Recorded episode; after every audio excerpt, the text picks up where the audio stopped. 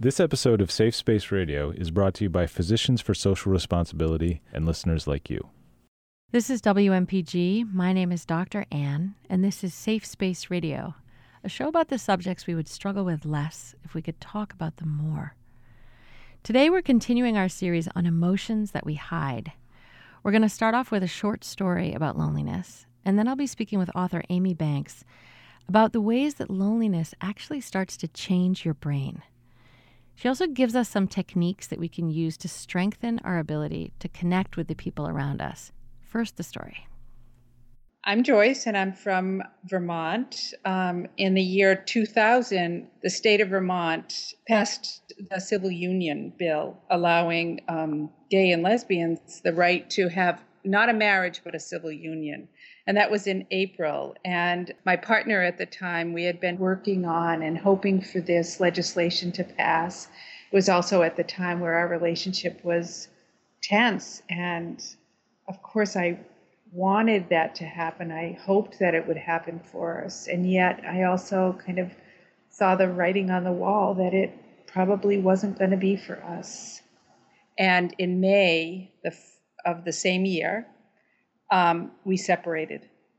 And the year that followed that was a year of being invited to one civil union ceremony after another. Needless to say, they were not really easy to go to, as much as they were, many of them were my very closest, dearest friends who I felt such happiness for. I just remember being at these, you know, beautiful parties and um, big celebrations, feeling um, like, wow, all these people know something that I don't know. They know how to do something that I don't know how to do. And just that sense of um, failure and that sense of shame of um, watching all of these people just like confirm their love for each other. And um, you know, so kind of going to these parties was such a mix because I so wanted to be in the company of that celebration. And yet, I could feel myself a little bit apart from it. I could feel myself alone, wondering if this will ever happen to me. But often I'd leave and I'd drive home and I'd cry and I'd I'd have a lot of doubt. I'd feel very lonely. I'd feel a fair amount of, you know, I was somewhat different than those people at the party. And I can say now I'm I, have remarried. I've married a man. I've been with him for 15 years. Um, I, have let go of a lot of these ideas about what it means to be in a couple, um, how it should be, um, what it should look like, which I think was pretty, um, you know, I think I had a narrow view as a younger woman. And I just have a deeper, deeper appreciation for how nobody really has a key. I love that. Thank you, Joy, so much. I'm struck by a few things I wanted to respond to your story. The first is how the feeling of loneliness at those ceremonies, how much it was associated with feeling different. You know, that mm-hmm. somehow you felt like you were different than them. Mm-hmm. Um, and, and in a sort of one down kind of a way. Yeah. The other thing that really strikes me is um, you know in the media these days there's a lot of talk about about white privilege and i'm struck at the concept of sort of listening to you about couples privilege. Like right. this like this i think there's this very unspoken almost sense of superiority uh, that couples can have of like oh yeah we have our stuff together you know i'm with someone and there's a sort of like a very subtle feeling of sort of what's wrong with you if you're still single kind of thing. It sounds like you really suffered with that. How do you see people who are single now I think that it takes an enormous amount of courage to be single in this world. When I, I, I'm very curious about single people. I have some very dear friends that are single and have been single for quite some time. I'm thinking about my one of my dear friends right now who's been single for probably 10 years now. And I there is I do have parts of me that feel really protective of her. I watch out, I make sure that she knows that she's not alone in the world, that she has, you know, you know, she can borrow my car, I'll I'll take care of her dog, you know, like a lot of the things that we use our partners for. But I don't like the days where I kind of think that there's something the matter with the person or they're a little, you know, skewed or I don't think that anymore. Because I don't think that being in a couple is an insurance policy for well being being in a couple doesn't keep you immune from loneliness. It doesn't keep you immune from those those awful knee-jerk reactions of comparing yourself to other people. You know, I feel like in some ways in our culture, there's a there's not a lot of honesty uh, about about how difficult relationships are, mm-hmm. or or the fact that there's loneliness even right. within a marriage. There are times when I feel really lonely in the relationship that I have with my husband Peter.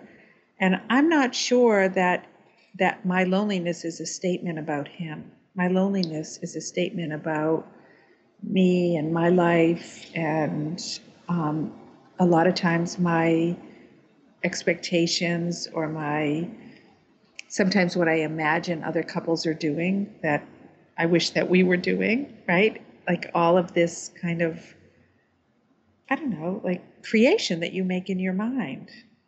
Um, I feel like one of the things I'm learning about loneliness just from having this conversation with you is about how much it's connected to comparing ourselves.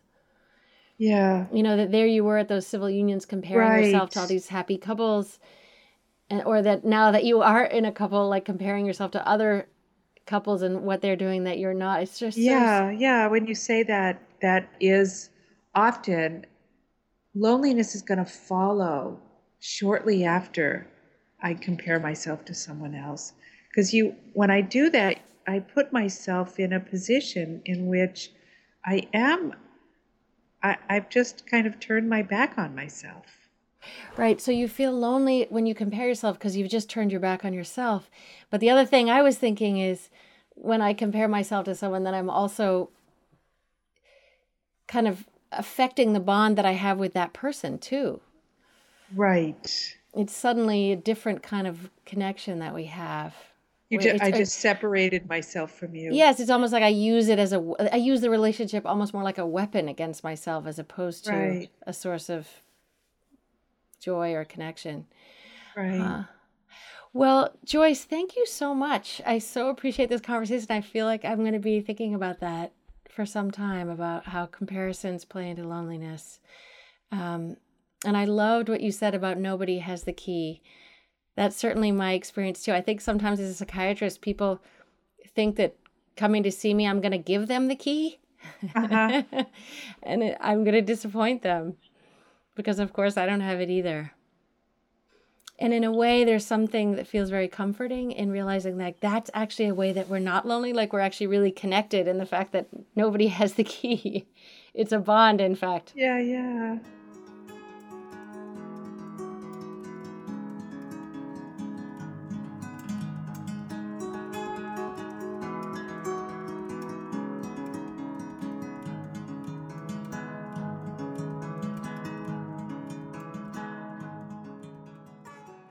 So I wanted to learn about loneliness not only from people's personal stories, I wanted to consult with an expert.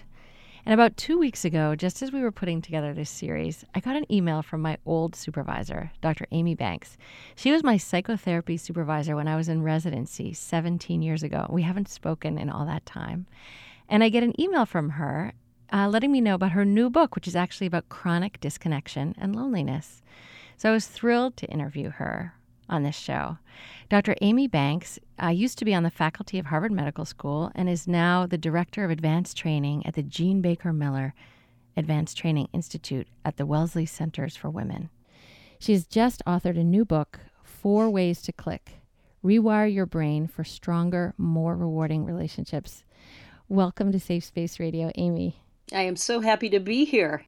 So, you have a thesis in your book that chronic loneliness actually changes the brain and may even make it harder for people to engage with people. It, it almost like this sort of vicious cycle. Yeah. And I wondered if you could tell me about that. How does loneliness change the brain in ways that make it harder to connect?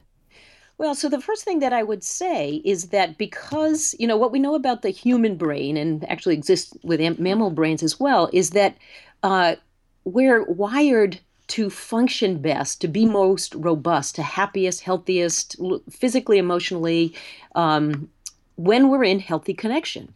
And so the, this condition of loneliness or feeling sort of apart from society, socially excluded, if you will, is particularly destructive for us. Now, everybody um, who's ever felt lonely, and I think a lot of us in this culture do feel lonely, but I think anybody who has ever has has uh, talked about it being a particularly painful experience.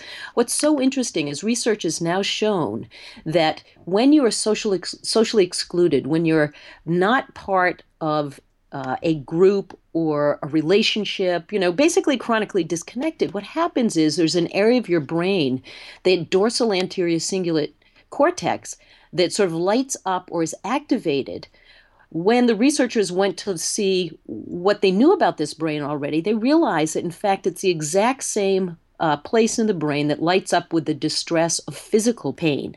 So, to human beings, physical pain or injury or illness and social pain, being lonely, being socially excluded, being ostracized, are the same thing in terms of the level of stress and, and de stress on our bodies. Um, it makes you unhealthy. So it's like really a validation. It's like you already know you're suffering, but it's like a way of saying, even though you can't see it the way you'd see a broken arm or a surgical scar. That's right. It is really a, a legitimate and powerful injury that we register physically. That we register physically with the exact same pathway that we regis- register physical pain, right? They're, right. they're one in one in the same because we are so uh, uh, relationship bound, if you right. will. Yes. Okay, so I get that loneliness is registered physically and is actually associated with right. more physical illness. Yep. But how does loneliness m- and the changes that it brings out in our brains literally almost kind of trap us in a way that that relating becomes even harder to do well. Well, exactly. So, um, in my book, I talk about uh, four pathways for connection. And what they are is they're neural pathways that each of us have, we're born with, and in our healthy, hopefully healthy relationships as we're growing up, they, they develop into ro- robust um, pathways that allow us to uh, feel calmer in relationships, more accepted, more resonant with other people, and literally more energetic. And as we're feeling all those things in healthy relationships, those get stronger and stronger. So you can imagine when we, when someone is chronically disconnected, really chronically isolated, what's happening is just the opposite. Is those pathways that we need to read people accurately, to feel accepted, to be, feel energetic in relationships, those aren't being fed, they're not being stimulated, and in fact they begin to shrink and get smaller and smaller. Our brains, our bodies, our whole psyche, our souls, whatever you want to call it, don't do well in isolation. And of course, that's going to distort your reading of other people. How, do, how right? would it? How would it? Well, so that imagine those pain pathways get more and more reactive, right? And you, you know, you creep out into the world and maybe you're not met with uh, like hi how are you? How are you doing? You know you're just day to day at the supermarket or whatever you're just getting sort of people's busy flat affect. It's very easy for that to feed back in into another social rejection right? So it's almost like you need to have um, particularly engaged relationship to start tur- turning the clock back. It's sort of the analogy, and because it is using the same area, the analogy is, you know, when you have chronic pain, right? Then changes, changes in whether it's temperature, or sensation, whatever, actually end up feeling painful, right? Right. So it's what I'm hearing is kind of like the self fulfilling prophecy. So if I go out into the world in pain, then it's like I'm I'm viewing the world through a kind of filter Exactly. And what, and what I'm seeing is what I'm sort of expecting to see, which is more rejection. You got it. And then I and then I relate to people as if as if they're already rejecting me when they're not. You got it. In a way that kind of pushes them away. Exactly. So you said those four things. You said calm, accepted, resonant, and energized or energetic. Yep. And those are the ideal ways that I would feel in a relationship with someone. Yes. So, yes. um, what are some things? And and I can, you know, I know for a fact that a lot of people don't feel calm in relationships. They feel nervous. They feel vulnerable. Let's start with that one because just being calm while being intimate can feel like such a risk. Oh, absolutely. Right. How? What are some concrete things that you people can do with their brain to help them do that? So that really references the smart vagus nerve okay? And the smart vagus nerve is this new relatively new evolutionarily 50,000 years ago in, in, mammals that has developed it literally in the context of social relationships. And what happens is that nerve innervates the muscles of facial expression the you know the the muscles in your eyebrows your inner ears your throat and when you go out into the world you know if it's a if you meet somebody that's friendly right what do you do? You engage you usually smile. As you smile you're you know that whole engagement system gets stimulated. That feeds back into your uh, sympathetic nervous system your heart and your lungs and says calm down. Okay? So one of the tasks then to being able to be intimate close uh, with somebody else without you know having the sympathetic nervous system break through is to really try to bolster that smart vagus or vagal tone is what people call it right? Okay. and i you know i have people do a number of things. I mean you know all of the standard stress reduction techniques whether it's meditation you know any kind of mindfulness yoga exercise all of those that are going to decrease your sympathetic nervous system. But then you got to think about how do i how do i bulk up this smart vagus my vagal tone? So some of it i mean one of the one very simple thing and i have people do this just to kind of try it out to see what it's like go through your day and you could try this and go through your day and when you're walking down the street actually make eye contact with somebody and say hello. So think about that. I mean really just a smile and a hello. That that begins to waken up the smart vagus and there are you know a range of things that you certainly can do. Um, if people like a lot of people who are lonely maybe have a pet you can do this with your pet. Pets have smart vagus nerves too. If you have a dog, you know, get in there, do the the eye contact, do the smiling, do the the woofing, the barking. Um, but wait a second. So it, it what what I hear you saying is that it matters what I'm doing. I thought it had to do with the kind of reception I get from the other person. So no, you can. It, so yeah. if I say if I smile at a stranger and say hello, and he gives me a dirty look like hello don't you know this is a city and we're supposed to be anonymous? What you're gonna yeah trust me i've done this um, in any city i go to yeah. and i do it on a daily basis. You're gonna be shocked when you go out and do this. Nine times out of ten the person will actually just look at you and say hi you know? I mean it's just it's a basic human interaction that we have kind of cut out particularly here on the east coast right I mean, it's not everywhere. If you go to the Midwest, if you go to, you know, it's just in San Diego, you go there and this actually happens a little bit more.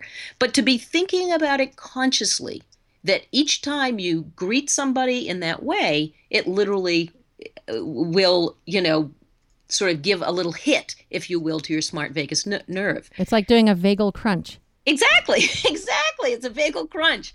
Um, you know, there's there's another thing that I recommend if you're in uh, if you're in a relationship that feels healthy enough, um, you could do something called relational mindfulness. Imagine doing a mindfulness practice where you're actually sitting across from somebody like you and I, and you could do it Skype. You and I could do it right here, right? And and what you're doing is a deep, you know, deep breathing and looking at the person's face, reminding yourself to send compassionate thoughts to yourself, the other person, the relationship and it's amazing when you actually watch this happen how in the first couple of minutes you get a lot of laughter, right? People are uncomfortable. Some people will get kind of scared, anxious, nervous. And then you can see this sort of deepening, this just sort of dropping into the safety, the intentional safety of that um, space that you're creating with the other person and so think about it you're getting the you're getting the engaged the, the facial reading at the same time that you're actively trying to stimulate your destimulate your sympathetic nervous system. It's a very far, powerful exercise. Okay, so if we're thinking about those four things calm, accepted, resonant, energetic, we're working with the first one, calm, right now. And what yes. I'm hearing you say is that working on connecting with people with your face is part of how you build your capacity to be calm and to read other people clearly. Yes, you got it. So exactly. Li- so mm-hmm. literally working with your face and smiling at people and making eye contact helps you read other people more clearly? Yeah. Yes. Yes. Yes. Wow. Yeah. yeah. it almost seems too easy to be like how like cuz I think of I tend to think of it in a more sort of psychological way than a neurological way. I right. tend to think of reading other people um, as based on you know like transference we would say in the field but but you know that we would read other people based on our set of expectations we have in uh-huh. terms of how other people have treated us and that it's right. more psychological than neurological so tell me about that so there's a piece of what you're saying that i certainly agree with which is when you're going out into the world and reading other people right your mirror neuron system has to be stimulated by them right so if you smile right? If you smile, I know you're smiling out of a place of if it's genuine happiness or contentment or whatever i can read that partly because in my own brain i've planned and executed the same kind of smile that you have right? So i've smiled inside in the same way and i feel it right? Yeah. Now what what you and i both i think are alluding to is that that whole system develops in the context of healthy relationships. So if you uh, if you were kind of raised, for instance, in an environment that was abusive or neglectful, and you know there was a mean face, and you're saying, "Why are you mad at me?" and the person says, "I'm not mad," right? Then you get the pairing. The pairing's wrong. My body resonated with your meanness or your anger but but you labeled it as not anger right, right, very confusing yeah it's very confusing but all of that gets kind of wired in there and so one of the things that i actually have people do for that resonance system is actually to do what I call spot checks. And uh, so imagine this if you're with somebody that, you know, you have a decent relationship with, it could be your partner, it could be, you know, it could be a friend. Um, imagine if you say, okay, we're you know, we're just hanging out this afternoon. From time to time, you do, just do a spot check. And what that means is you read the person and you say, okay, you look you look bored. I think you're bored with what we're doing. And actually say, is that accurate? You know, is that really what's happening? Mm. Right? Cool get it get the you know you, that's a way to be reworking those pathways there's actually a school that is doing this now in the classroom they do spot checks throughout the day where they have people look around and read the face of the person beside them and then ask to see if it's accurate and you think about that in terms of building you know not only the mirroring which is there kind of innately hopefully but also the accuracy in naming what you see and feel so it's almost like empathy training. Exactly. Yep. Amy, it reminds me of this wonderful program. It's an anti-bullying program in Canada um, called "The Roots of Empathy" by Mary yes, Gordon. Yes. She brings in an, a a year-old baby or even younger into a kindergarten class once a week, yep. and the children are asked to sense what is the baby feeling, and it's literally a training in empathy and when kids have been through this program in, in kindergarten, the rates of bullying among them are apparently dramatically lower for years to come. Yep. So why aren't we all doing this, Amy? That is the that is my uh, ultimate goal and question. Why aren't we doing this? Why aren't we doing this on a daily basis? Right? I mean, I think the all I think this information needs to be in schools. I think it needs to be, you know, in any place where young kids are and old kids and you know. So we just have a couple more minutes. So here's what I'm I want the take home for me was that working with building calm, you can work with eye contact and with both strangers and someone in a more intimate way. Working with um, empathy, you can have a friend that's willing to engage you in these spot checks to check in on whether you can read how they're feeling. So the second one was accepted. What is one exercise I could do to work on my capacity to feel a sense of belonging or more accepted? I'm going to give you two. One is to monitor your brain for judgments. What we do in this culture that's focused on competition is what we do with difference is we immediately bring it in, we stratify it, and then we judge it. Every time we judge, somebody else or ourselves, we set up that bifurcation. Somebody's in, somebody's out. I think the other thing that I would have everybody do is if you are somebody that is open to meditating, I would do the loving kindness med- meditations. Um, there have been studies that show that it does actually increase a sense of groundedness in kind of the greater uh, good of humani- humanity, if you will. Uh, mm. Brings a sense of connectedness. Lovely. And then the last system I know is the dopamine system to do with energy. And what can I do to boost that relationally with other people? Well, so one of the things that that I would have people do is you in the book there's something called the Care relational assessment. And when you do that, you're going to look at your relational web, your relational world, and make an assessment of it. You're it's to what people talk about is like if your relational world pops up in 3d the first thing you have to do is i have to identify some relationships that have a high e score in the care assessment. Um, those are going to be the ones that have more energy. And so one of the things you have to think about is where am I actually getting my dopamine hits? If I've not if I'm not connected to energy, where am I getting them? Am I drinking at the end of the day? Am I eating a lot of ice cream? And uh, am I shopping? What am I substituting uh, energy and healthy relationship for, and then begin to uh, actually make, um, you know, healing connections with other people that you can say, okay, you know what, I'm about to have my third glass of wine. I should reach out to somebody else from my higher energy group and make a connection. I mean, it's about keeping your dopamine reward system wired to healthy relationship rather than all of these aberrant, really destructive uh, pathways. And do you think that a, a healthy psychotherapy relationship can actually do some of that? Oh, absolutely. Yeah. Uh-huh. Yeah. I still believe in psychotherapy. Oh, you do? Yeah. Okay, good. As my former psychotherapy supervisor. And so, lastly, is how hopeful is this, Amy? Because in our last week's show, we talked with someone who had really struggled with chronic feelings of loneliness and a kind of a giving up. Like he just couldn't turn to other people. And if someone really does these exercises and they really work on it, is, is chronic loneliness something that can really change? I believe wholeheartedly that it can. To this, to, to my deepest soul, I've been working with trauma survivors who have had lots of chronic disconnection for over 20 years, and seeing people change and come out of that shadow of isolation is a profound experience. And what I really hope to offer people is, you know, not just a, you know, the word this is hopeful, but also uh, you know, a step by step way to try to see what relationships are doing in your life, see how they're impacting you, see how your pa- care pathways work, and really using the rules of neuroplasticity and brain change, really try to use your brain to change your relationships. And I think that's kind of a novel way to head into this um, idea of decreasing loneliness. Absolutely. Yes.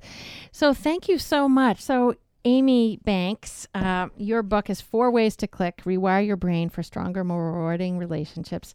And you really do that. You lay out a lot of concrete strategies. Thank you so much. It's so fun to have you be my guest. Thank you. I really appreciate it. Good to see you.